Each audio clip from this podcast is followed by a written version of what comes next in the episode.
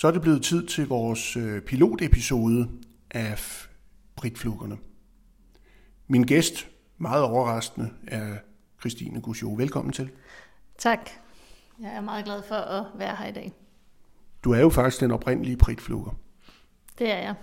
Jeg så tænker, om vi skulle starte med at fortælle lidt om, hvor pritfluggeriet kom fra. Ja, tak.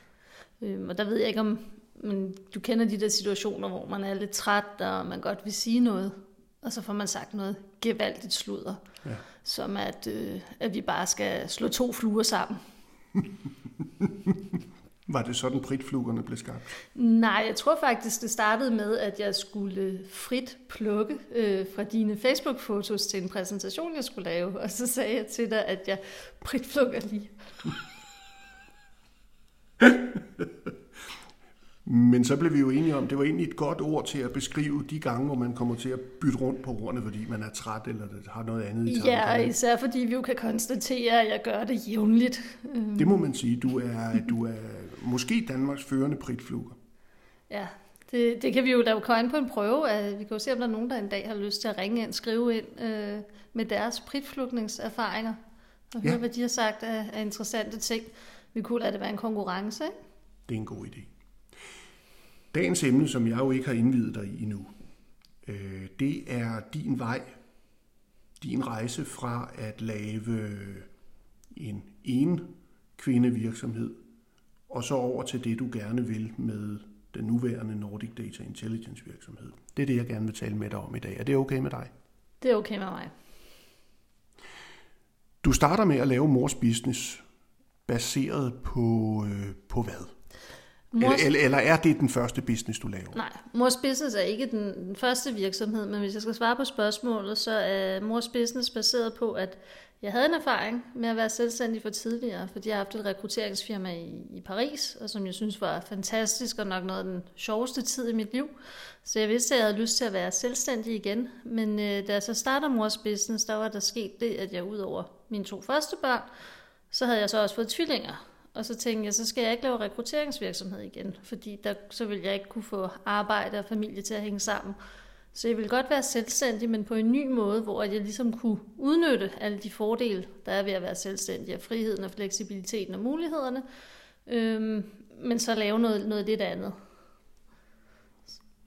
Så det handlede om friheden og muligheden for overhovedet at kunne være selvstændig, samtidig med at man havde et hav af børn. Ja, altså få, få livet til at hænge sammen, så både familie og arbejde hang sammen ikke? på en meningsfuld måde, frem for at være stok i et eller andet arbejde, hvor man skulle være der på bestemte tidspunkter, og enten have dårlig samvittighed over for, at jeg ikke kunne være der for familien, eller også have dårlig samvittighed over, at jeg ikke passede mit arbejde godt nok. Så det var simpelthen for at få tingene til at gå op i en højere enhed.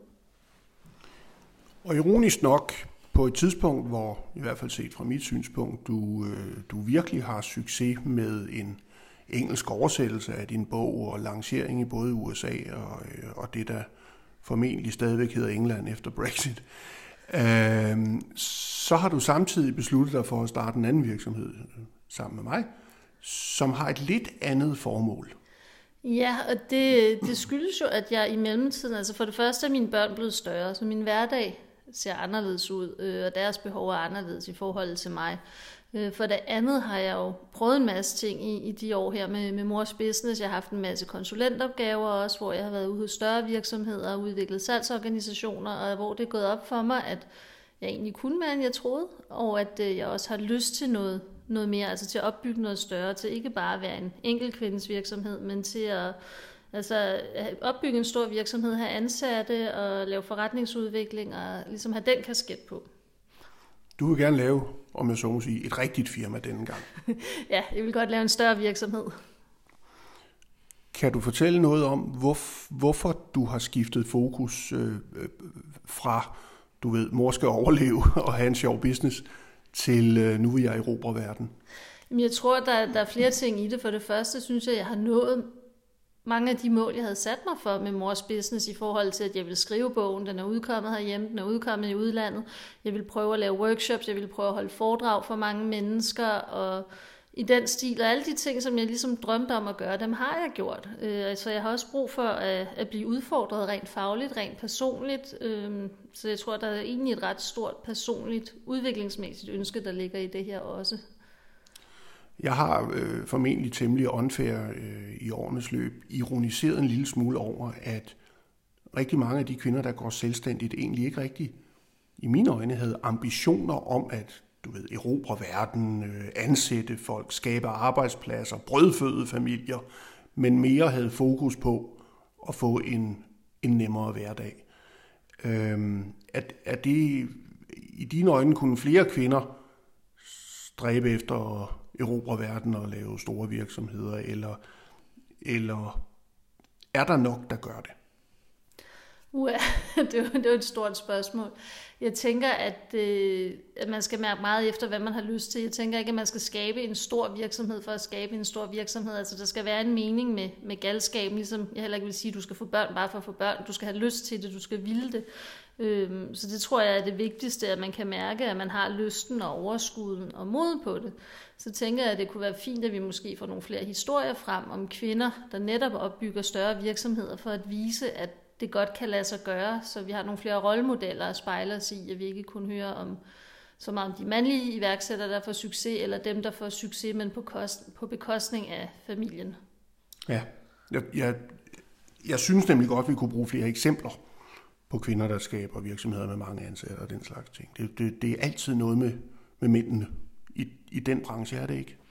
Jo, rigtig meget. Altså, det kan jeg også se, når jeg inviterer ud til arrangementer for iværksættere, at det, det er ofte, at det udelukkende kun er mænd på programmet. Øhm, og det er sådan, der skal virkelig gøres en indsats for os at få, få kvinderne med. Ikke?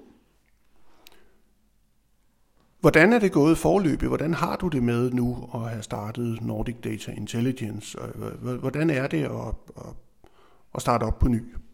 Jeg synes jo, det er helt fantastisk at, at starte op på ny. Øh, ikke kun fordi vi har det sjovt i vores samarbejde, men også fordi vi rent faktisk er gået ud og allerede har fået, øh, vi har været i gang nu knap tre måneder, fået den store aftaler på plads. Vi har udsigt til udbetaling af første løn allerede her øh, i marts måned.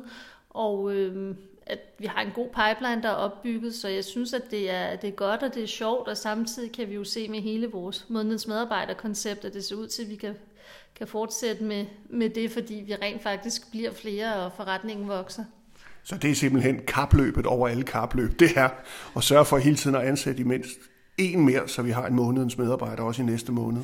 Jeg ved ikke, om det er en, øh, en målsætning i sig selv, men det er jo i hvert fald et tegn på, at der, der kommer opgaver ind, fordi ellers ville vi jo ikke skulle have brug for flere mennesker. Så det, øh, på den måde, så synes jeg, det er positivt. Nu har jeg jo prøvet at være månedens medarbejder, og øh, drømmer du også om en dag at blive månedens medarbejder? Helt sikkert, og jeg lægger mig i selen hver eneste måned for at blive det, men jeg må også sige, at jeg får, får kamp til stregen øh, for de mennesker, vi nu øh, arbejder sammen med, og også fra din side. Så øh, jeg tænker, det, det er ikke nemt, men øh, en dag så, så skal det nok lykkes, og så bliver det en milepæl, en ny milepæl for mig, der er noget. Til sidst, har du nogle øh, gode råd, nu hvor du har været i gang i... Øh i nogle måneder til andre, der måske vil springe ud og, og lave, og lave øh, verdens næste Facebook eller verdens næste øh, General Motors? Altså, jeg tror, at jeg klart kan anbefale den samme strategi, som vi to er gået efter, det er at kigge på dem, hvad, hvor er kunderne, hvem kan vi hjælpe, hvordan kan vi bedst yde værdi over for de kunder, vi har eller gerne vil have, og så fokusere benhårdt på det, og så kan man få styr på resten løbende, men at det, at det simpelthen med kunderne i fokus. Og dermed takker vi pritflugerne farvel for denne gang. Tak for nu.